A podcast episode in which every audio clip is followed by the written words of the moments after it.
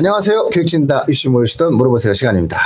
반갑습니다. 반갑습니다. 아, 연속 뭐 그 숙제가 계속 무궁무진 나오고 있습니다.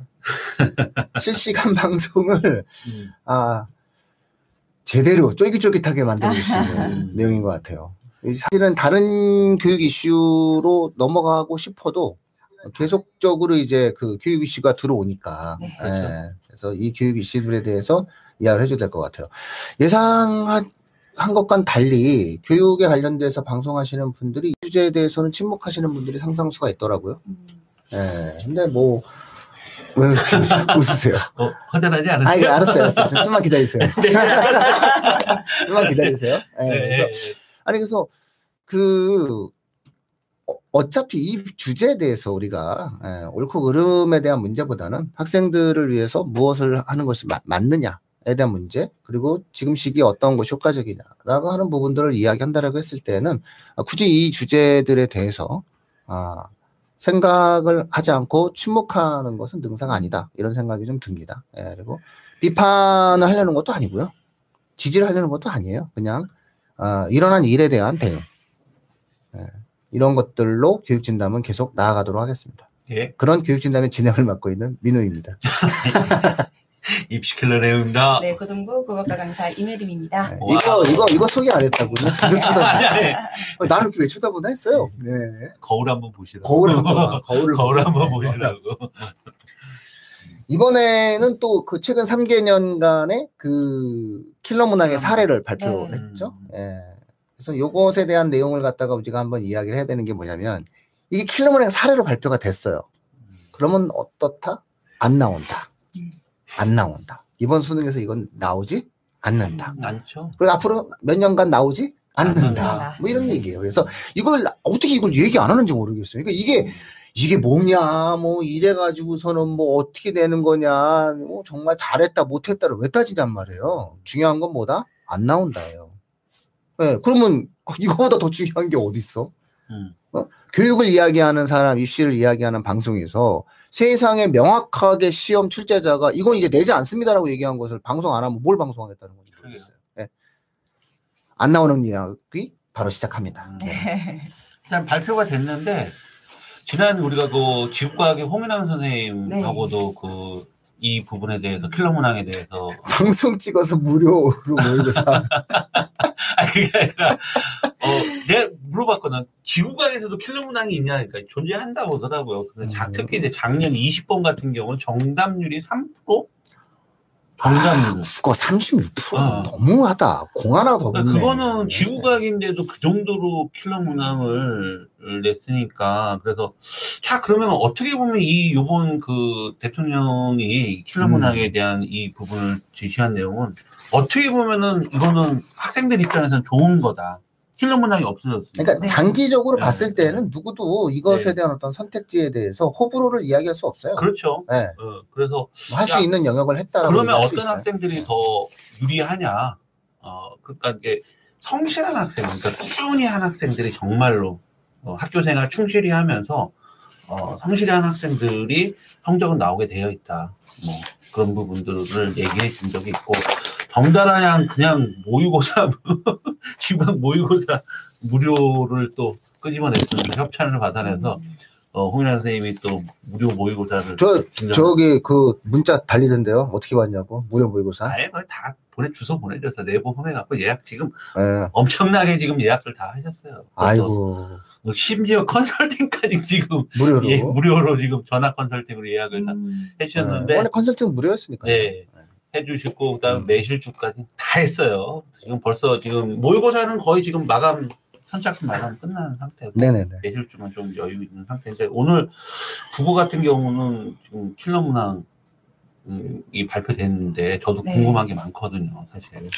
그래서 이를- 예, 그래서 실제로 그 우리가 이제 킬러다. 이것이 킬러다. 그래서 이 최근의 언론 발표에 대해서 거듭 말씀드립니다. 예, 기존의 유튜브 방송들이 이걸 왜 침묵하는지 저는 이해를 못 하겠어요. 예, 이거 침묵하면 안 되는 사안입니다. 그리고 매주 새로운 주제가 나오는데 이게 거의 역대급 주제들이에요. 도대체가 이거를 방기한다라고 하는 것은 좀 이해가 많이 안 가요. 그래서 아, 더 열심히 해야 되겠다. 좋아요, 네. 구독 이런 것 좀 눌러 주시고요. 진짜 제대로 좀 키워 주십시오. 왜냐면 아, 지금 시기에 있어서 이런 것들을 회피한다라고 하는 것은 무책임함의 발로입니다. 저희가 기본적으로 뭐 지지하거나 비판하거나 이런 어떠한 내용들을 접근해 주는 것이 아니라 출제 당국자가 이건 킬러다.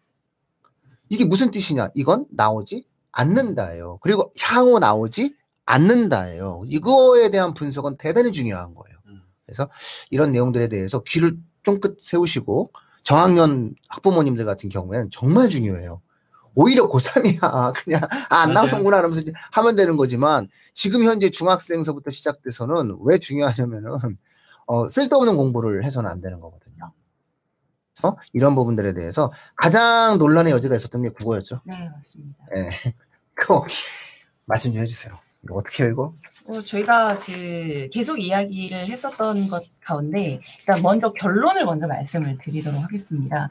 사실 이번 6월 모의고사를 쳤던 고등학교 3학년 학생들이랑 그리고 연수생 학생들 모든 학생들이 체감하셨을 그 6월 모의고사의 난이도 그리고 그 정도 수준의 내용 이 수능에서 음.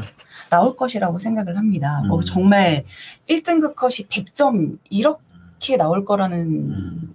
그렇 너무나도 과격한 수준의 차원의 차이는 음. 없을 것이다. 이 그럼요. 말씀을 좀 먼저 드리고 나서 그렇게 막 괜한 섣부른 걱정을 미리 하실 필요는 없다. 이걸 좀 먼저 말씀을 드리고 싶고요.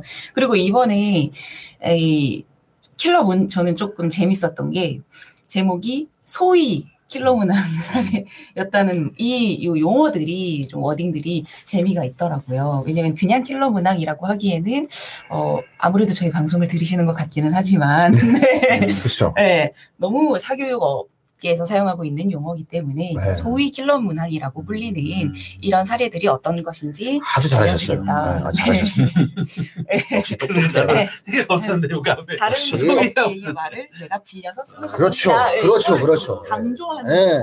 아주 잘하셨어요. 네, 이 제목에서 제가 그걸 좀 재미를 느끼기도 했고요.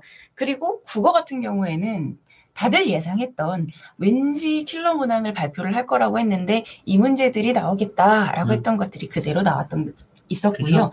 그리고 조금 의외 였다라고 생각하는 것도 한 세트가 있기는 했습니다. 그 의외였다라고 생각되는 거는요. 이- 이번 6월 모의고사 관련이었습니다. 24학년도 6월 모의평가에서 이 논리학 철학과 관련되어 있는 복합 지문 문제를 킬러 문항 사례로 집어 넣었거든요. 음. 그런데 사실 이 문항을 체감으로 어렵게 느꼈던 학생들은 그렇게 많지 않았을 그렇죠. 거거든요. 36% 정답률. 네. 그렇죠. 정답률이 맞췄다는 굉장히 높았기 때문에 이거는 오답률을 기준으로 한 킬러 문항 선정이라기보다는 음. 눈으로 보았을 때 복합 지문이고 음. 왜이 아마 융합형 지문이라는 것 중에 하나가 복합 지문이 포함이 되는 것 같아요. 그 이 복합 지문을 대하기에 진입 장벽이 어느 정도 있는 학생들이 굉장히 많이 있습니다. 이제 음. 이런 학생들에게 복합 지문이 좀 어렵게 느껴질 수 있고 상대적으로 다른 지문 세트에 비해서 시간을 오래 소요할 수밖에 없는 부분이 있거든요. 음.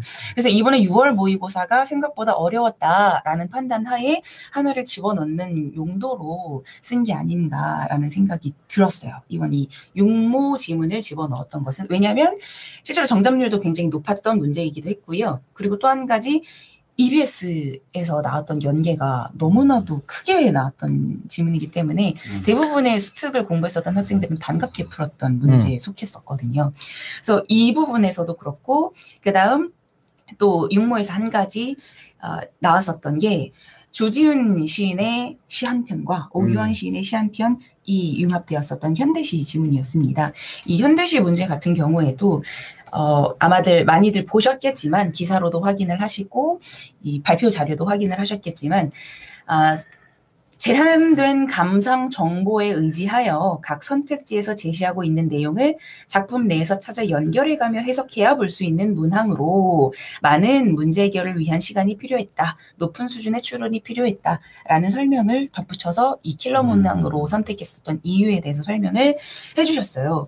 근데 아마 그 지금 현재 고등학교 3학년 혹은 재수생 학생들이 국어 공부를 지금까지 문학 공부를 열심히 해왔더라면 문학 문제 풀이 방법에 있어서 감상 정보 즉 선생님의 해석 즉 보기거든요. 음. 보기를 토대로 지문을 해석해 가는 방법은 늘 해왔던 방법이거든요. 다만 이 작품들이 좀 굉장히 낯선 작품들이었다라는 것. 이기 때문에 저는 이 부분에서는 살짝 의아함을 느끼긴 했습니다. 이 설명에 있어서는. 음흠. 근데 이 이후부터는 물론 저도 너무나도 공감하는 네, 음. 킬러 문항에 대한 내용이었어요. 이 육모 관련해서 킬러 문항으로 제시했던 비문학 복합 지문 한 세트 그리고 문학 현대시 음, 현대시. 의 복합 지문 한 세트 요 두 세트에 대한 킬러 문항에 대한 설명은 아마 시험을 실제로 쳤던 학생들 한테 물어봤어야 되는 게 아닌가. 음. 이 문제들이 정말 킬러 문항이라고 생각하냐. 음. 아마 아니라고 대답을 할 것 같아요. 네, 에, 그러니까 기본적으로 어떤 wording 네, 에 대한 부분이에요. 그러니까는 이제 차감 난이도에 대한 부분도 있지만 그 지금 그렇게 해서 내용을 진행을 했었죠. 근데 이제 36%다. 그래서 언론에서 비판을 가했죠. 36%가 킬러냐? 네, 맞습니다. 아, 라고 이야기를 했을 때 점점점 저는 그 이 제목을 보면서 너무나 역시 대한민국의 에, 직업 공무원 제도는 굳건하다. 그러니까 저는 사실은 되게 좋게 보거든요. 음, 헌법적인 어떠한 굉장히 그 버팀목이다. 아, 유능한 사람들이 아, 국가 공무원으로서 국가의 정책을 영속적이고 지속적으로 펼쳐가는 것은 상당히 아, 한 국가가 유지되는 과정에서 의미 있는 일이고 필수 불가결한 요소다라고 생각을 하는데 소위 킬러문항 사례라는 말을 딱 보면서 아 됐다. 감 잡으신 것 같다 이제. 감 잡으셨다. 네, 라는 어떤 생각이 좀 들었고요. 두 번째는 이거예요. 아, 소위 킬러문항 사례다라고 얘기를 했을 때 교육부의 시각은 뭐냐? 그리고 앞으로 정책을 입안하는 그러니까 실제로 시험을 출제하는 건 대통령이 아니잖아요. 대통령이 할 수 있는 역할과 나머지 사람들의 역할은 다른 거예요. 대통령은 결- 정책 결정권자의 최고 위치에서 할 말을 하고 이제 종결했어요. 끝났다고요. 더 이상 이 이슈에 대해서 아, 역할이 없는 거예요. 예. 야, 킬러 모양이 뭐니? 이거 아니지 않나? 내지 마. 이건 안 되는 것 같아. 이걸로 끝난 거예요. 그럼 나머지 문제를 떠하는 거예요. 정책 당국, 음. 당국자들이. 그랬을 때 이 정책 당국자들 시각에서 그럼 킬러가 뭐냐를 재조정해야 되는 거예요. 그랬을 때 뭐냐? 교육과정 범위 바뀌야. 교육과정 범위 바뀌야. 쉽든 어렵든 그건 중요하지 않아. 교육과정 범위 밖은 킬러야. 음. 36%가 맞았다고? 그러면은 54% 애들은 어쩔 건데. 이렇게 나오는 거예요. 3%가 못 맞췄어? 교육과정 내면 그건 킬러가 아닐 수도 있어. 라는 부분이에요. 그래서, 아, 이제 오답률이 중요하지 않다고 얘기할 겁니다. 오답률이 킬러의 적용 기준은 아니다. 우리는 어디까지나 교육과정 범위 내에 있냐 없냐의 문제.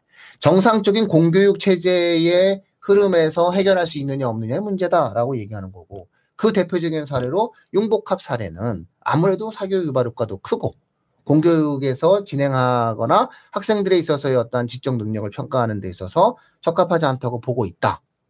뭐 이렇게 접근을 한 것 같아요.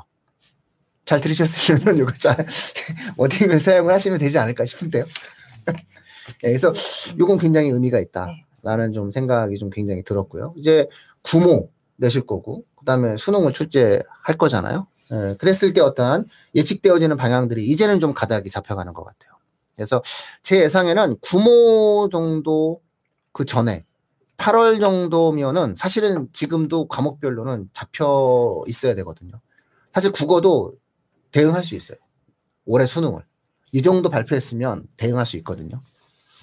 그래서 결국은 이제 정책을 이해하는 능력에 따라서 이제 되는 거고, 그 다음에 제가 아무리 공익방송이고, 그 다음에 저희 유튜브가 개방적이고, 저희 방송을 들으시는 분들에게 어떤 의미가 있다 할지라도 저희가 정확하게, 아, 이제, 이제 이렇게 될 거야라고 하는 어떤 예측적 형태에 대한 내용까지는 아, 차마 말씀드릴 수는 없는 것 같아요. 안타깝지만은 이 점에 대해서는 양해를 부탁을 드리는데 이 정도면은 이 사례, 이 정도면은 아, 올해 수능도 예측 가능하다. 그리고 충분히 대응이 가능하다. 이제 불확실성은 상당 부분 제거된 게 아닌가.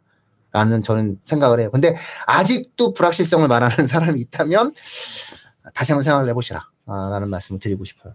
그 제거된 불확실성 중에 하나가 네. 이제 또 제가 이어서 말씀을 드리고자 했었던 예상했었던 예측 가능했었던 오다 그 킬러 문항 사례가 이제 이쪽 부분으로 넘어오게 됩니다. 네. 그 2022학년도 수능에서 네. 기축통화 관련되어 있는 브레턴 우즈 체제 네. 이거는 학생들이 그때 시험을 봤던 학생들은 브레턴 우즈 하면 벌떡 일어나서 막 PTSD가 온다 뭐 이런 이야기를 할 수도 있어요. 음. 그 정도로 그 지문 자체의 이해도의 난이도를 굉장히 높여 놓은 상태였고요. 그리고 문제로 적용할 때도 어려웠었던 정말 이건 진정한 킬러 문항 사례였다라고 할 수 있는 지문이 예상대로 나왔었고요. 아, 그리고 또 정말 저희가 예측하는 19년도에 나왔었던 그, 네.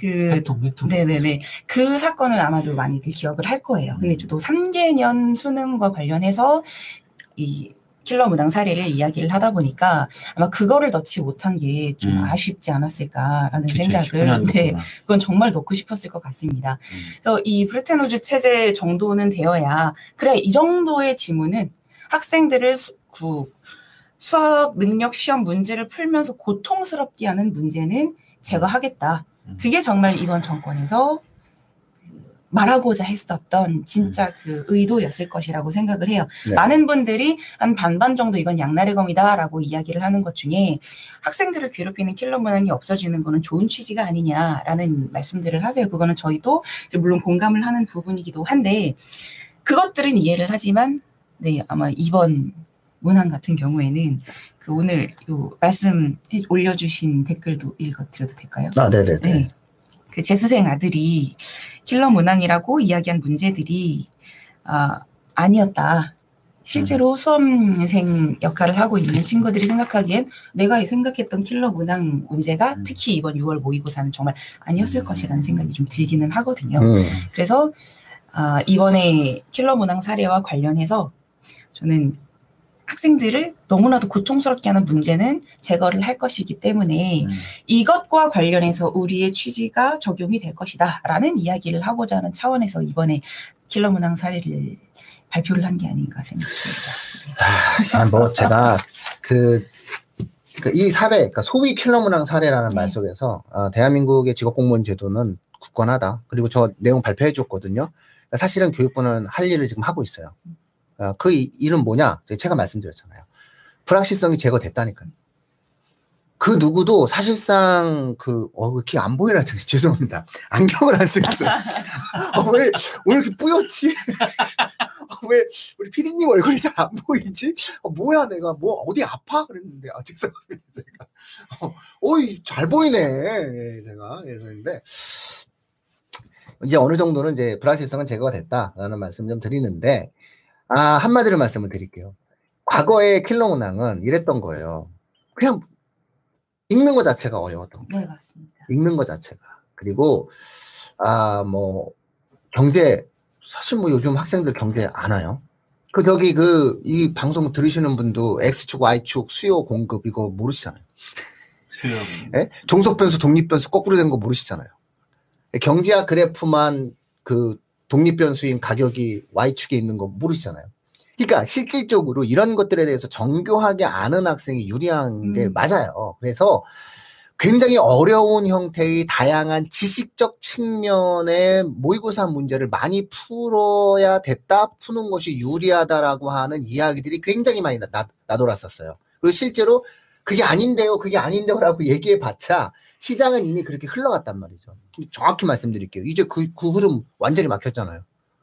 그럼 이제 뭐냐? 간단히 말씀드릴게요. 몰라서 못 푸는 문제가 아니라 알아도 못 푸는 문제를 내겠답니다. 예, 이게 포인트예요. 다시 말해서 글 자체를 어렵게 내고 글 자체를 쉽게 내고의 문제가 아니다. 가독성 있는 제시문을 내겠다. 하지만 이 가독성 있는 제시문 속에서 학생들의 의미 파악과 언어적인 형태의 정확함을 묻는 문제를 내겠다입니다.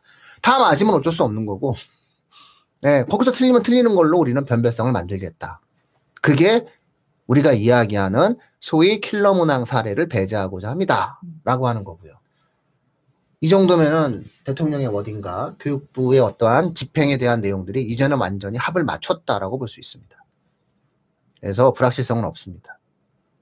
그래서 150일 남았지만 야 대한민국이 한 달 만에 이 불확실성을 수평으로 만들어주는 아, 내용을 만들어낸 게 아닌가라는 생각이 들어서 아, 저 발표를 보고서는 조금은 안도, 안심 어, 이런 것들이 좀 갖는 어떤 내용들은 됐어요. 다만 다만 그건 저의 사례고 대부분의 사람들이 이 내용들에 대해서는 아직 정확하게 알지는 못하실 거다라고 생각이 들어서 안타깝습니다.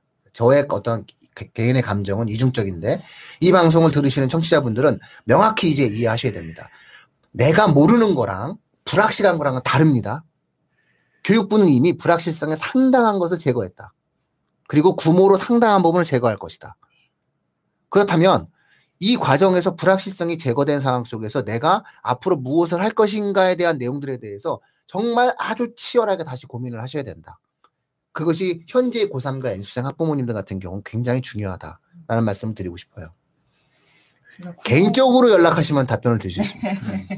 방송에서는 차마 여기까지는 진짜 뭐 그러다 이게 저 저희의 어떤 해석인 건데 그러니까 이거는 마치 그 옳지 않습니다. 공정하게 이렇게 이야기되어지는 과정에서 어, 마치 제가 알고 있는 내용들이 100% 정확한 것처럼 이야기되면서 어, 중요한 국가의 정책적 사안에 대해서 아, 제가 이렇게 말을 한다는 것 자체가 아, 거기까지는 아무리 예, 유튜브가 자유로운 방송이라 한다 하더라도 자유의 범위를 넘어간 거다라고 생각이 있습니다. 그 점에 대해서는 양해를 부탁을 드릴게요.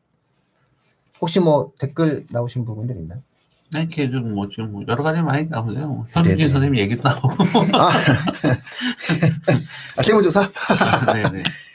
네, 그 세무조사. 이야기도 한번 저희가 다뤄보고 싶은데 수능에서 킬러 문항을 배제하기로 했고 그 킬러 문항 사례에 대해서 발표를 끝냈습니다. 그리고 한 가지 더 발언이 나왔던 게 내신에서의 킬러 문항도 어, 배제를 할 수 있도록 조치를 하겠다라고 했는데 저는 그 부분에 대해서 굉장히 좀 어, 이건 어떻게 하려고 하는 걸까라는 이야기를 좀 한번 또 나눠보고 싶었어요.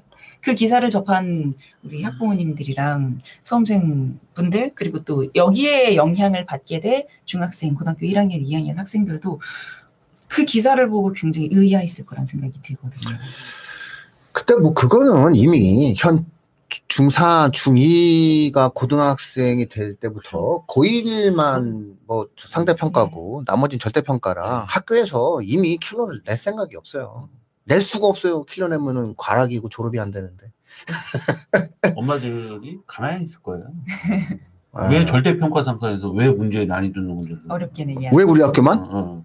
옛날에 그, 어. 그런 일도 있었죠. 아니, 그러니까 왜 그- 가- 아니. 간단하잖아요. 왜 우리 학교만? 그러니까 왜 우리 학부모가 그렇게 어렵게 내? 내서 어. 학생들을 어, 왜 힘들게 삐름하게? 네. 어. 너왜 그래? 어, 이렇게 어. 되는 거죠. 그러니까- 생각해 보면은 선생님들도 그래. 왜, 왜 우리 애만? 지금은 그렇게 상대평가니까 선생님들이 변별력을 위해서 내신을 그렇게 내는 밖에 없잖아요. 네. 근데 이제 뭐 절대평가 되면은 뭐 그럼 굳이 그럴 저는 내신 절대평가가 됐을 때 그 내신 절대평가가 주는 가장 긍정적인 게 있어요. 그게 바로 뭐냐면은 학교의 수업을 바꿀 수 있어요. 음, 학교의 수업이 바뀌어요. 그래서 아, 교실의 변화가 생겨요. 공교육이 거대하게 변화가 되어지는 요소 중에 하나가 그리고 사실은 교육부가 이 부분에 대한 정책적인 투자를 좀 했으면 좋겠어요. 얼마 안 들거든요. 그래서 괜히 쓸데없이 뭐 이렇게 몇백억짜리 LMS 이런 거, 이런 거 이렇게 거의 뭐 한 천억 대 가까운 그래서 학원을 겨냥한 학원과 경쟁하겠다는 어떠한 그런 그 사교육 업체들이 만들어내고자 하는 그런 것들을 진행하려고 하기보다는 오히려 여기에 몇십억, 몇백억만 투자한다 하더라도 진짜 학교의 공교육의 질과 quality를 감히 사교육에 따라갈 수 없는 구조로 만들어낼 수 있는 게 있어요. 근데 그게 절대평가만 가능한 게 있어요. 이 절대평가가 됐을 때 가능한 게 바로 뭐냐면은 수업 방식과 평가에 있어서 PBL 수업이 가능해요. 지금 경기도교육청에서 제안하고 있는 내용이 PBL 수업이잖아요. 이게 가능해요. 그래서 질문을 베이스로 한, 그렇죠? 질문을 베이스로 한 교육이라는 게 PBL이잖아요. 네? 그래서 질문 위주의 수업으로 변화를 줄 수가 있는 게 이게 바로 뭐냐면 팀 프로젝트형 수업이거든요. PBL 수업이라는 게. 그러니까 학생들에게 과제를 주고 팀, 팀 과제를 주고 질문 베이스로 해가지고 어, 교재라든가 내용들 자체를 이렇게 진행을 해나갈 수가 있어요. 근데 이게 지금도 잘 이루어지지 않- 않잖아요. 내신이 상대평가이기 때문에 이루어지지가 않는 거예요. 그리고 보세요. 국어 선생님이 세명이야 그 나는 PBL 수업을 하고 싶은데 내가 PBL 수업했다간 우리 애들만 내신이 안 나오네? 안 되거든요. 근데 절대평가로 바뀌게 됐을 때는 수업에 있어서의 자유로움이 형성될 수가 있어요. 그래서 생각보다 이 방식의 수업으로 교실이 상당한 변화가 만들어지게 될 거고요. 내신에 있어서의 어떠한 개념 A, B, C, D, E라고 하는 개념은 사실상 절대평가로 바뀌어지게 되는 상황에서는 어, 그렇게 크게 의미가 만들어지지 않기 때문에 지금 상황에서의 내신의 예, 킬러 문항이다라고 하는 거는 어, 정책과 또한 예, 보조를 맞추기 위한 표현이다. 그리고 어, 교육과정 범위 내로 한정 짓고자 하는 그거는 수능과 아, 내신 모두 다 맞다라고 이야기하는 워딩으로 이해를 하셔야 된다는 거죠. 다시 말해서 어렵다 쉽다가 킬러가 아닙니다. 그래서 소위 킬러 문항 사례라고 표현을 하신 거고 어렵다 뭐 쉽다가 킬러가 아니라 교육과정 내에 있냐 없냐의 문제. 음. 그러니까 내신도 교육과정 즉 내신도 가르침 범위 내에서 내셔야지. 왜 갑자기 안 가르쳐 주- 안 가르쳐 주시고 저기 이상한 데서 문제를 뽑아 오시면 선생님들도 안 되십니다라고 이야기한 부분인 거예요. 그래서 아, 내신에서의 킬러다라고 하는 것도 마찬가지로 아, 본인들의 교재, 본인들의 프린트, 본인들의 어떤 수업에서의 다루어졌었던 내용들을 중심으로 출제하시는 것이 맞다. 어디서 저기 끝에서 갖고 온다거나 이런 부분들을 만들어내는 것은 아, 안 되는 것 음. 같다라는 어떠한 표현을 하신 것 같습니다. 특목 자사고 인기가 시들어질까요? 갑자기 왜 이런 질문을? 여기 있어요. 아 그래요? 저는- 얘기 나오니까 나온 거. 아 저는 뭐. 아, 그러니까 상황을 보세요. 상황을 보시면 인기가 시들어질지 인기가 시들어지지 않을지에 대해서는 예. 존치를 했다는 그 자체도 거기에서도 또저 이 고교학점제에서 존치를 확정 지은 거죠. 완전히 확정 지은 거죠. 아, 지난번에 그 존치가 확정됐잖아요. 네. 그러니까 이게 중요한 게 이 학교가 사라지냐 안 사라지냐 되게 네. 중요한데 안 사라진다고 확정됐고요. 다양성을 위해서 존재하는 거잖아요. 그리고 그러니까 인문사회 쪽 학생들은 국제고랑 외고에 가서 수학을 하라는 거예요. 어학 쪽 학생들은 그쪽으로 가서 공부를 해라. 2개국어, 3개국어 공부하고 싶은 학생들은 외고를 가라. 이런 얘기거든요. 그렇죠. 그래서 의미가 있어요. 그래서 네. 실제로 그런 부분들이 만들어진 거고. 그러면 당연히 학종 시대에는 어학 계통을 가려고 하는 학생들에게 있어서 대학 입장에서 봤을 때는 유리하겠죠. 그쪽 계통으로. 그러니까 외고가 옛날에 모든 것의 위였다면 지금의 외고는 어학 계통의 아, 맞아요. 특성화된 맞아요. 학교예요. 딱 그렇게 이해하면 지금 되거든요. 과거 영재고도 딱 그 입학 전형에 미리 네. 공지를 합니다. 네. 의대 간 학생들은 저희 학원하고 아, 저희 학교하고 안 맞는다. 예. 못다 가잖아요. 예, 그래서 그래서 괜찮을 때. 예, 그리고 두 번째로는 내신이 절대평가가 되잖아요. 내신이 절대평가가 되면은 학교 간의 구성에 있어서 그 당연히 그래도 선발된 형태의 전국 단위 자사고가 아, 유리할 수 있는 소지는 많겠죠. 마지막으로 좀 전에 제가 드렸던 PBL 수업은 어디가 잘 될 수 있는지 한번 생각을 해보세요. 내신 절대평가가 됐을 때 아이들이 에, 선발된 인풋을 가지고 진행을 할 수 있는 것에 있어서는 훨씬 더 많은 결과를 가져올 수 있어요. 지금 지금도 사실 그 수업은 뭐 특목 쪽에서 활발하게 네. 되어 있고 근데 이게 상대평가 내신에서는 기계적으로 진행이 되지만 절대평가 내신에서는 아이들의 거대한 변화와 성장을 만들어낼 수 있습니다.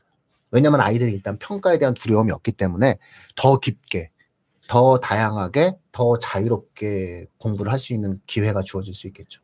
보통 국제고 학생들 같은 경우 노트북을 두 개씩 뭐 태블릿 PC라는 노트북 같은 거는 두 개씩 갖고 다니니까 뭐 그러면서 계속 검색하고 리포트 쓰고 네. 뭐 조별 수업이라든 이런 부분들도 계속 활발하게 이루어지고 있었었어요. 그래서 뭐 굳이 뭐 그 인기라고 하는 측면을 놓고 본다라고 했을 때는 그 그렇게 되기는 좀 어렵지 않지 않을까. 아까 근데 네. 민우님 말씀대로 외국어를 전공하고 싶다. 그럼 외국 가면 되는 거고요. 예.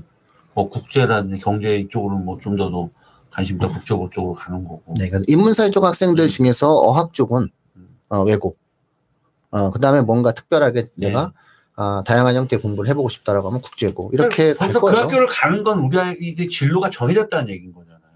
좋은 선택이에요. 예. 그렇다면은 학종에서 더 확실성을 가질 수 네. 있다는 거예요. 그리고 자사고 같은 경우에는 이제 자연계, 네. 예, 의학계. 예. 뭐 이렇게 되겠죠. 과거 영재고는 공학 계열, 공학 계열, 이- 이공계 예. 쪽으로 가. 자연계, 순수학문. 예. 네, 이렇게 그러니까. 그쪽으로 가면은 확실하다는 얘기예요. 이게 10년 정도 되면 이렇게 원래 이렇게 뿌리 내려요. 이미 10년이잖아요. 그래서 이게 정책이 어느 정도 고등학교 정책이 뿌리를 내려가는 거고요.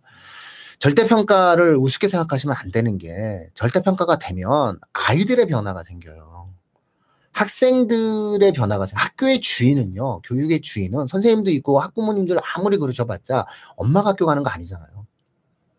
그렇잖아요. 교실에 앉아 있는 건 학생이에요. 근데 이 학생들의 변화가 생겨요. 절대평가는. 그래서 현 중2가 고등학교에 입학하는 상황서부터는 사실상 대한민국의 교실은 거대한 변화가 예상되어져 있었어요. 근데 이 예상되어지는 변화를 킬러 문항 배제라고 하는 소위 킬러 문항 사례라고 하는 이것을 통한 수능 제도의 변화가 더욱 가속화시킨다. 이렇게 이해하시는 게 맞아요. 그러니까 좀 더 자유롭게 다양한 형태의 공부를 할 수 있는 아이들로 현 중2서부터 그리고 현 중3서부터는 아, 좀 변화된 그런 모습들이 만들어질 거라고 예상이 됩니다.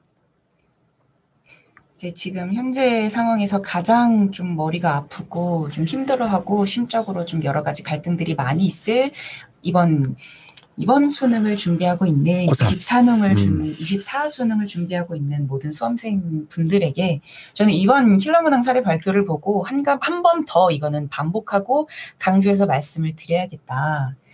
너무 섣부른 걱정하지 마시고 그냥 지금 가고 있는 그 스텝을 밟아가면서 최선을 다하시기만 하면 된다. 그냥 독서에서 너무 어려운 문제가 나오지 않을 것이다. 이 정도만 그냥 기억을 하신 상태에서 저는 그냥 지금 가던 길을 쭉 최선을 다해서 공부하시고 연습하시고 훈련하시면 되리라고 생각을 합니다. 근데 선생님 매년 수능을 보면은 국어 같은 경우는 오답률 top 10 안에 7, 8이 쭈루룩은 거의 다 독서였잖아요. 이제 그런 그 부분이 독서로 자리 잡고 있었던 건 그 비문학 네. 킬러 문학에 대한 부분이거든요. 그러니까 그런 부분이 이제는 어, 없어진다라고 봐야 되는 거잖아요. 그러면 이제 독서에 대한 큰 부담을 줄었으니까 맞습니다. 그러면 이제 그러면서도 또 변별력은 유지하겠다라고 얘기했잖아요. 그러면은 어, 그 다음 변별력을 유지할 수 있는 파트가 어느 파트냐. 그러니까 올 요번에 육모에서 보면 문학 쪽이 조금 어, 오답률이 조금 네. 어, 적게 나온 거 보- 보니까 가장 기본적인 그 폼은 제가 볼 때 육모인 것 같아요. 아까 혜림 쌤이 네, 얘기한 것. 같아요. 네. 그 정도 수준으로 나올 때. 나옵니다. 아, 제가 마음이 약해지기도 하고 아. 요, 정도까지는 마- 안 해도 되지 않을까라는 생각이 좀 들어서 계속 이렇게 예, 나오지만 참고 있죠. 음. 참죠. 그런데 한번 이렇게는 말씀드릴 수 있을 것 같아요. 일단은 현 고3이랑 N수생 분들은 아, EBS를 메인으로 삼을 수밖에 없어요. 예, 제가 예측을 해드립니다. EBS를 메인으로 삼아라. 왜냐하면 교과서가 없는 상황에서 누구도 출제위원들이 출제위원들이 가지고 들어가는 게 교과서랑 EBS 교재거든요. 그리고 교육부도 EBS에서 출제를 하라고 얘기했기 때문에 일단 EBS를 메인으로 해라. 다만 EBS를 이제 꼴 수도 있고 이렇게 꼴 수도 있고 저렇게 꼴 수도 있잖아요. 그럼 한번 잘 제 얘기를 들어보세요. 우리 학교에 지원한 이유가 무엇인가요? 라는 질문과 우리 학교가 학생을 왜 뽑아야 하나요? 라는 질문이 있습니다. 자, 보세요. 근데 우리 학교가 학생을 왜 선발해야 하죠? 라는 질문을 본인이 우리 학교를 왜 지원했는지에 대한 지원 동기로 대답하는 학생이 있어요. 다시 한번 말씀드릴게요. 우리 학교에 왜 지원했나요? 라는 질문이 1번.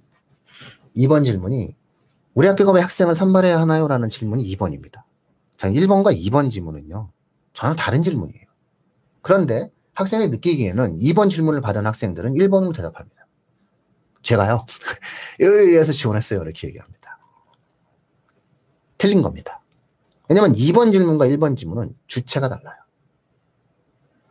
자, 이번에 EBS를 가지고 시험을 출제한다라고 했을 때 이런 문제를 낼 수밖에 없습니다. 깊게 내거나 내용을 변화를 시키는 과정이 아니라 맥락과 흐름 속에서 제시문에 대한 내용들을 갖다 놓고 펼쳐가게 될 겁니다. 그렇기 때문에 EBS를 기본 메인으로 해서 다양한 형태의 공부를 해 나가시는 과정들이 지금 당장의 고3과 연수생들에게는 어, 필수적으로 어, 효과를 볼 수 있는 사안이다. 이렇게 한번 말씀을 드려볼 수 있을 것 같아요. 그리고 수학 같은 경우에는 기본 개념과 기본 원리. 과학도 마찬가지로 기본 개념과 기본 원리. 그래서 이런 것들에 대해서 자다깨나 벌떡 일어나가지고 한 번 더 외워보고 한 번 더 생각해보고 네, 이런 어떠한 공부 방식이 만들어져야 되겠죠. 그러면 이게 사실 기존의 수능을 준비하는 것과는 조금 다른 맥락이 있거든요. 그러니까 이렇게 바뀌는 거예요, 지금 현재. 앞으로의 어떤 시험의 평가가. 그래서 올해부터도 아, 이런 형태에 대한 변화가 만들어진다. 라고 하는 거기 때문에 적어도 이 방송을 우리 방송의 청취자분들은 아, 조금 더 나은 정보를 얻고자 하신다라고 했을 때는 저희가 방송에서 말씀드릴 수 있는 최대치 음, 지금 말씀드리면 이 정도 말씀드릴 수 있을 것 같습니다. 그 청취자분께서 질문해 주셨던 거에 대해서 민우님께서 그 질문을 들으시기도 전에 답변을 해주신 것 같아요. 아, 그래요? 현재 네. 뭐라고 하셨어요? 현재 올해 수능 국어 공부 방향에 적용할 수 있는 구체적인 방법을 알려주셨으면 좋겠다라고 말씀해 자, 사람이 선량한 마음을 가져요. 네. 미리 알고 답변을 해주셨고 또 거기에 덧붙여서 국어 강사로서 한 가지 더 조금 팁을 드린다면 선택 과목에서의 난도가 높아질 것이라고 저희가 예측을 하고 있잖아요. 음, 근데 대부분의 학생들이 EBS 언어 매치, EBS 화법과 작문은 공부를 하지 않습니다. 네, 왜냐하면 독서와 문학에서의 연계는 너무나도 잘 알고 있는 부분이기 때문에 그 중요성을 모르는 학생들이 없기 때문에 최선을 다해서 공부를 하고 있는 영역이 분명해요. 근데 나도 모르게 화작과 언매는 조금 어, 뭐 도외시 한 상태에서 문법 개념 공부 내가 그동안 공부했었던 내용들 한번 복습하고 그리고 화법과 장문은 뭐 공부 안 해도 점수 나오는 과목이니까라고 생각하면서 살짝 뒷편으로 넘겨놨었던 경우가 많이 있을 텐데 혹시 아직까지도 내가 선택했던 과목에 대한 EBS 아, 수특을 보지 않으셨던 분들이 있다면 꼭 한 번 이상씩은 정독하시고 거기에 나와 있는 개념들과 적용 문제들을 꼭 한 번 푸시고 오답 정리를 해보시는 게 큰 도움이 되지 않을까 생각합니다. 네, 뭐 당연히 아우 너무 좋은 말씀 하셨어요. 그래서 덧붙여서 제가 한 말씀 드릴게요. 이주 교육부 장관께서 이번 사태가 만들어진 다음에 제일 먼저 어디를 갔는지를 한번 기억해 보세요. EBS를 갔습니다. 거기서 선생님들과 함께 좌담회를 간담회를 가지셨죠.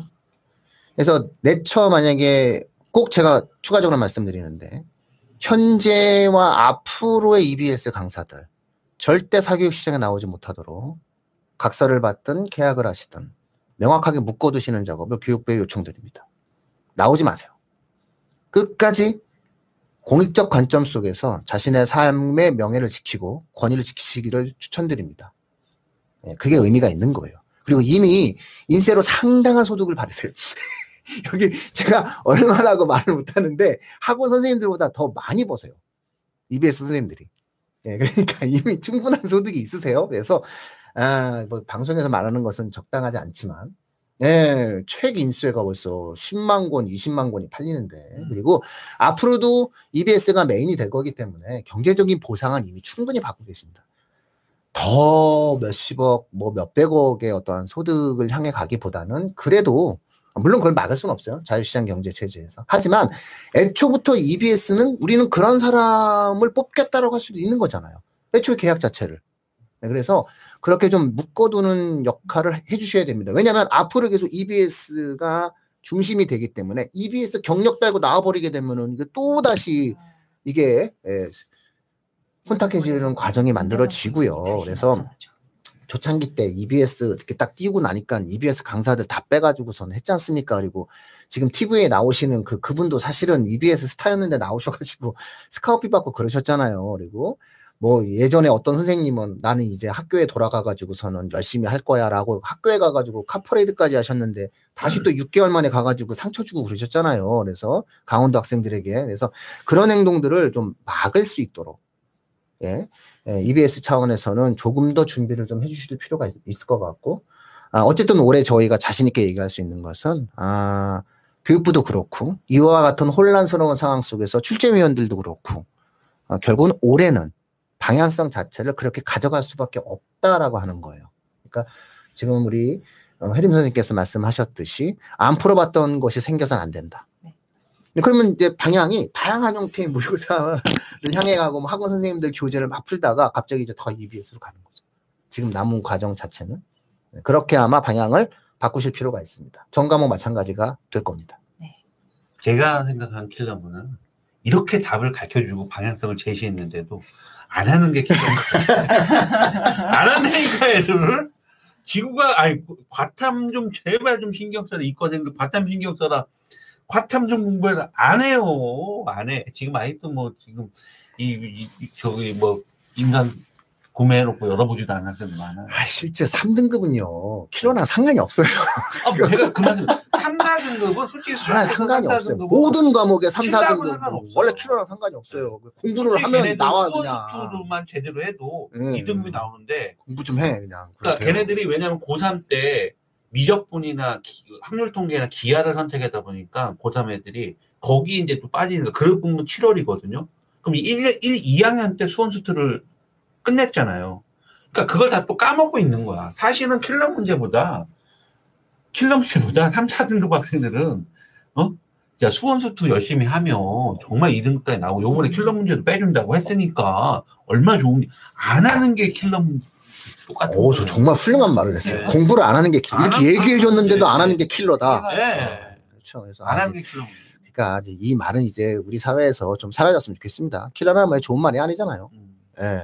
무서운 말이 예, 무서운 말인 거고 사실은 이게 뭐 외국에서 보면은 한국은 학생을 죽여 이럴 거니까 아, 한국은 시험 못 보면은 뭐 애들이 뭐 죽어 이런 어떤 이미지가 있으니까 이제 이 말 자체는 좀 사라지는 게 좋을 것 같아요. 저는 사실은 사교육 일각에서 이 말 썼을 때도 별로 좋아하지 않았거든요. 음, 그건 적당하지 않는데 그냥 고난도 문제라고 얘기하면 안 돼. 어려운 문제라고 얘기하면 안 돼.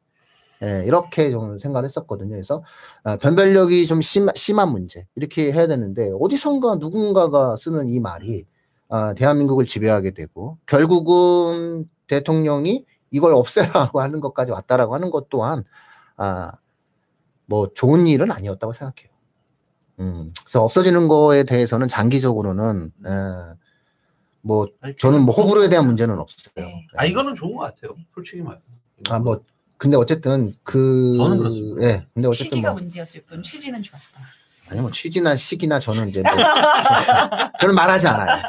저는 뭐든 말하지 않아요. 네. 왜- 왜냐면은 뭐 이 방송 들으시는 분이 각각의 어떤 생각들이 있으실 테니까 저는 말하지 않습니다. 다만 아, 기승전 제가 드릴 수 있는 말씀은 아, 앞으로 필요한 내용이 있다라고 했을 때 그게 뭐냐라는 말씀을 드리겠는데 예. EBS 풀어봐라. 그리고 공부를 안 하는 게 킬러다. 어, 이 말은 정말 예, 내용님 한 건 하셨어요. 쇼츠가 하나 있었죠. 네, 네. 공부를 하는 게 킬러야, 뭐 이런 거죠. 예. 자, 지금 그 뭔가 예, 마음도 여유로워지고 요때 요때 질문하시면은 뭐 다 나올 수 있습니다, 한번. 네. 이제 학부모 한 분이 아들 고2인데 그 수학 내시 문제에서 작년 킬러 문항을 수능 킬러 문항 유사 문제를 내신으로 냈다고 지금 아, 그렇죠. 당연히 내신에서도 킬러 문제가 없어져야 된다. 예. 음. 그러니까 그, 그 말씀 드리죠. 제가 내가 배운 데서 내야지 왜 이상한 데서 내? 그럼 뭐야? 학원 가라는 거야? 선행하라는 거야? 이렇게 되는 거죠. 그래서 안 된다는 거예요. 솔직히 영어 같은 경우는 선생님은 교과서로 공부하는 학교 없잖아요. 지정된 교과서로 공부하는 거 없잖아요. 전부 다 선생님들 프린트물로 어, 음. 프린트물로 이렇게 다. 오늘 강사훈이 왔어야 되는데 아 지금 아. 우리가 알았네. 그래서 실제로 요런 경향은 원래 없어져야 되는 내용이었는데 이게 근데 원래 없어질 수밖에 없는 사안이었어요. 시가 시간을 두면 없어질 수 있는 사안이었는데 몇 년 땡겨진 거죠. 그래봤자 중2니까 몇 년이죠. 근데 사실 고1 지금 현재 고1과 어, 지금 현재 고2와 중3 학생들이면은 사실은 교육당국 입장에서는 이 3년도 의미가 있거든요. 음. 네, 그래서 아, 요 부분들은 아, 좋은 결정인 것 같아요. 네. 특히나 내신 같은 경우에 있어서는 아, 요거는 범위를 벗어난 거죠. 학교 범위를. 그러니까 학생들에게 공부를 많이 하라고 시키는 거잖아요. 그리고 이렇게 등급을 만들어야 되니까 이게 상대평가가 음. 선생님들이 힘들어 한다니까요. 아니, 그거 변별력 없게 출제해도 선생님도 사유서 써야 돼. 네. 그래서 네. 지금 1학년도 상대평가 이렇게 한다라고 하는데 그것도 싫으신 학교 선생님들 많으실 거예요. 많죠. 이게 손이 많이 가요. 상대평가 왜냐면 문제 출제하는데 손도 많이 가고 신경도 많이 쓰고 여러 가지로 문제. 변별력이라고 하는 거는 시- 만들기가 쉬운 게 아니에요. 그는 시험을 출제하는 사람이 굉장히 그 노력을 많이 해야 되고 음. 지적으로 되게 힘든 사안이죠. 노동의 강도가 높아요. 그러니까 저는 사실은 절대평가로 되면 선생님들의 노동의 강도도 낮아지고 아이들의 준비의 정도도 낮아지게 되면 이 두 개의 남은 여유와 에너지가 각자의 어떠한 학문적인 형태의 개발에 대한 발전으로 쏟아질 거거든요. 어차피 학생부 종합전형도 있고 그러니까 상당히 기대가 되는 부분이에요. 그래서 제가 아까 PBL과 같은 형식, 다양한 형태의 교실의 변화가 예상된다라고 말씀을 드렸던 거예요. 우리 애청자 주말 선생님 이렇게 늦으셨어요. 저희가 오늘도 늦었네요. 아니 아니 아니 그게 아니라 주말 선생님이 늦게 들어요. 우리 애청자 이 주말 선생 어, 선생님께서 오늘은 좀 늦게 들어오셨네요. 아. 예, 반갑습니다. 예 예 주말 선생님. 어, 이제 이런 것도 하시는 지금? 아 그럼요. 오, 방송은 이렇게 하는 거예요. 어, 그- 그렇구나. 나도 좀 보고 배워야 되겠다.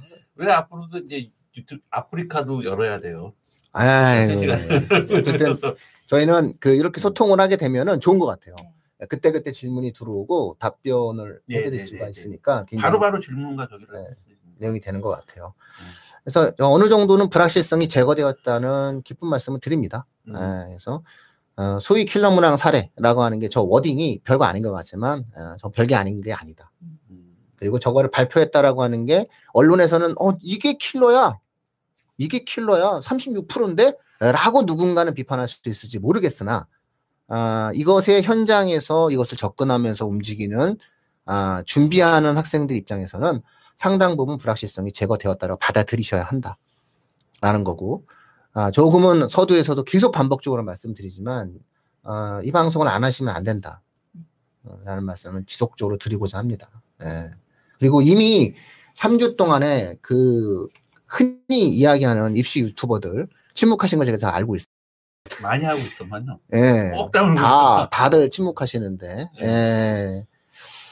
사회적 책임이 있는 거예요. 어떤 방송을 한다라고 하는 거는 사회적 책임을 다해야 한다라는 말씀을 또 마지막으로 드리고 싶습니다. 그런 맥락에서 어, 널리 널리 퍼져서 저희에게 힘을 좀 주시기를 부탁드리겠습니다. 그러면 구독과 좋아요 저에게 힘을 있는 구독과 좋아요. 예. 또 마지막으로 요 질문 음. 하나 넘겨주신 부분이 오너브리님께서 고2도 내년 입시가 걱정인데 EBS에 집중하면 되나요?라고 말씀을 해주셨어요. 고인은 일단 EBS를 겨울부터 엄청나게 특강을 할 거예요. 그 예상을 하세요. 예상을 하시는 게 지금 이렇게 되면은 뭐 사교육이라든가 이런 쪽에서 EBS에 대한 어떠한 내용들을 갖다 놓고 움직일 건데 제가 말씀을 못 드려요. 근데 구모가 끝나고 이제 수능이 끝나자마자 아, 이번 수능이 EBS에서 나왔는데 점점점이 될 거예요. EBS에서 나왔는데 점점점이 돼요. 네, 그래서 그 점점점을 극복시키기 위한 방법을 진행을 한다. 아, 라고 생각하시면 되는 거고요. 그래서 아, EBS and 뭐 플러스 뭐로 앞으로는 공부가 되게 이 딱 심플하게 정리가 될 거예요. 그 학교가 결국은 EBS를 베이스로 하게 돼요. 그렇게 되면 내신을. 그걸 염두에 두셔야 돼요. 그러니까 어차피 3학년 내신은 EBS를 베이스로 할 거예요. 왜 학교 선생님들 입장에서도 우리 애가 수능을 잘 보려면 EBS가 이렇게 출제 비중이 높아지게 되면 EBS를 가져야 되는 거니까. 음, 그렇지만 거기서 뭔가 플러스 알파가 되어지는 요소들을 갖고 어, 접근을 하게 될 거기 때문에 중2 학부모님들 같은 경우에는 뭐 수학이라든가 과학 같은 경우, 자연계 같은 경우에 있어서는 아, 좀 단단히 기본 개념을 어, 꼼꼼히 훑어가는 아, 그런 형태의 어떤 학습적인 태도를 아, 기본을 충실한 그런 학습적인 태도를 아, 계속 예, 견제해 주시는 것이 예, 필요하겠다라고 생각하면 되고요. 어, 어머님께서는 귀를 여시고 아이들은 변한 게 없다라고 말해 주시는 현명함이 필요합니다. 네, 애들한테는 그렇게 얘기하십시오. 어, 변한 게 없대 이렇게 얘기하시고 어머님은 귀를 이렇게 크게 해가지고서는 계속 방송을 들으시면서 움직이면 되고요. 이번 수능이 끝나고 나면 현 고2 같은 경우에는 EBS 연계율 몇 프로 이게 중요하지 않아요. 실제 현장에서 시험을 보는 학생은 연계가 100%라도 하더라도 어려워. 맞습니다. 네, 그런 걸, 그런 것 때문에 연계와 그 연계 속에서 나오는 변형의 방향과 방법의 문제입니다. 그래서 그런 형태에 대한 내용들 아까 제가 앞서 질문 드렸었던 예시 드렸던 것들을 맥락적으로 잘 살펴보신다면 아, 답이 나오거든요. 그래서 그거는 겨울에 접근하셔도 늦지 않다라고 생각을 하면 되고요. 지금은 그냥 지금처럼 처음처럼 음. 쭉현 진행하시면 중삼 됩니다. 어, 현 중3 학부모 같은데 고입 선택시 기준이 변하냐? 이건 이 킬러 문화 이런 변하는 거 없잖아요.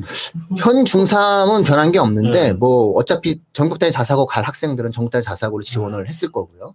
뭐 국제고나 외고 지원한 학생들 지원했을 거고 영재고나 과거 지원한 학생들은 지원을 했겠죠. 그래서 아, 최상위권 학생들의 의학계 선호를 하기 위해서 뭐 내신을 위해서 어 일반고를 선택한 학생들도 뭐 일반적인 맥락들은 비슷하겠죠. 근데 지금까지는 좀 달라지지만 다만 이거 하나의 변수는 있겠죠. 어, 자사고의 불확실성이 사라졌다. 라고 하는 점. 자사고가 불확실하지 않다. 라는 점. 요 점은 좀 기억을 해 두실 필요가 있습니다. 저 불확실하지 않다는 건 존치에 대한. 아, 안 없어진다. 그러니까 그건 왜? 학교가 유지된다는 플러스. 자사고 선택에 있어서 그건 분명히 플러스적인 요인이 되겠죠.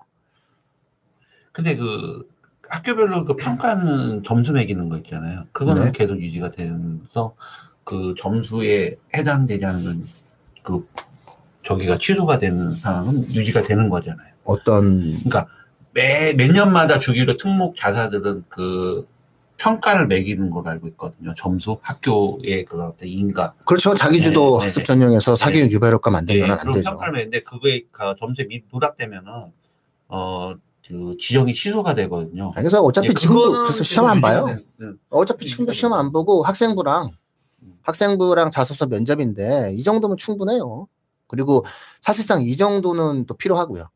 여기서 더 전형이 바뀐다거나 또 전형에 뭐가 추가된다거나 전형에 뭐가 빠진다는 것 자체가 어, 상황이 좀 어렵죠. 그래서 어차피 교육당국도 발표했어요. 현 전형을 유지하겠다. 그러니까 현 전형을 유지한다는 게 충분히 이 정도 전형으로는 아, 어느 정도 사교육 유발 효과 없이 잘 진행되고 있다라고 판단을 한 거죠. 수학만세 수학 킬러문도 방송에서 올라왔네요. 이거 해야 되겠네요, 이거. 저희가 오늘 국어를 방송한 건 아니고요. 잘 맥- 맥락을 잘 들으시면 네. 잘 들으시면 다 말을 했어요. 그러나 어, 국어만세에서도 다시 한번 얘기할 거고요. 수학만세에서도 다시 한번 네. 얘기를 하는데 예, 뭐 중3 예, 학부모님들 말씀 잘 드리겠습니다. 네. 네, 더 이상 뭐 추가적인 형태의 질문이 없다면은 예, 요 부분들로 오늘은 예, 마무리를 짓고자 합니다. 예. 아, 여기 우리 네. 그 늦게 들어오신 분이 네.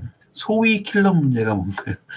마지막에 다 방송했는데 늦게 들어서 아, 많이 어, 이렇게 네, 늦게 늦게 소위 킬러 문제. 네, 소위 킬러 그, 문항 사. 어, 그 어, wording에 대해서 참 네, 재밌다 이렇게 아. 그런 취지에서 말씀을 해주신 것 같습니다. 네, 네, 네. 음. 소위 킬러 문항 사례다라고 하는 거죠. 아, 아, 네. 그렇구나. 그건 내 뒤에 걸 못 읽었네. 네, 네, 네. 그래서 그걸 모르는 건 아니고. 그렇죠. 예. 그래서 소위 킬러 문항 사례다. 내가 말한 건 아니다.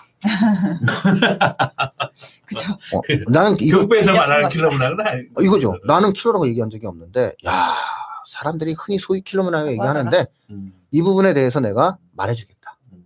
이거야. 네, 이런 건데 이런 거는 내선 안 되는 거지. 음. 이유는 킬러 문항이다 이런 걸 인정하는 게 아니라 이거는 교육과정 범위 내에서 공교육 정상화에 위배되기 때문에 내지 않을 거야를 발표하신 겁니다.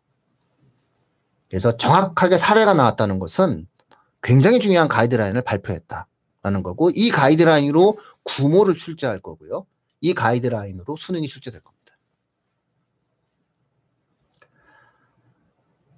자, 뭐, 뭐 열심히 읽어보신다고 해서 뭐 네, 더 네, 네. 내용들 없고 네네. 요 정도면은 이제 뭐 이제 슬슬 예, 저희도 예, 아, 시간이 다 됐어요. 네, 어차피 다음 됐고 시간은 예, 다 다음. 방송도 또 이제 저희가 네. 준비해야 될 것 같고요. 예. 저희는 늘그 교육만을 위해서 우리 네. 수험생 여러분들과 부모님들을 위해서 아, 공익적인 방송을 늘 추구하는 우리 또 왜냐면은 청취자분들께서 길잡이 방송을 해주셔서 너무 감사하다고 네. 말씀을 해주셨기 때문에 그런 길잡이 방송으로 계속해서 직진하도록 하겠습니다. 네, 네. 대한민국의 학생들이 행복해지는 그날까지 저희 방송. 오래 살아야 되겠네. 네, 아, 굉장히 건강해야 되네. 네, 그렇습니다. 알겠습니다. 예, 마치도록 하겠습니다. 고맙습니다. 수고하셨습니다.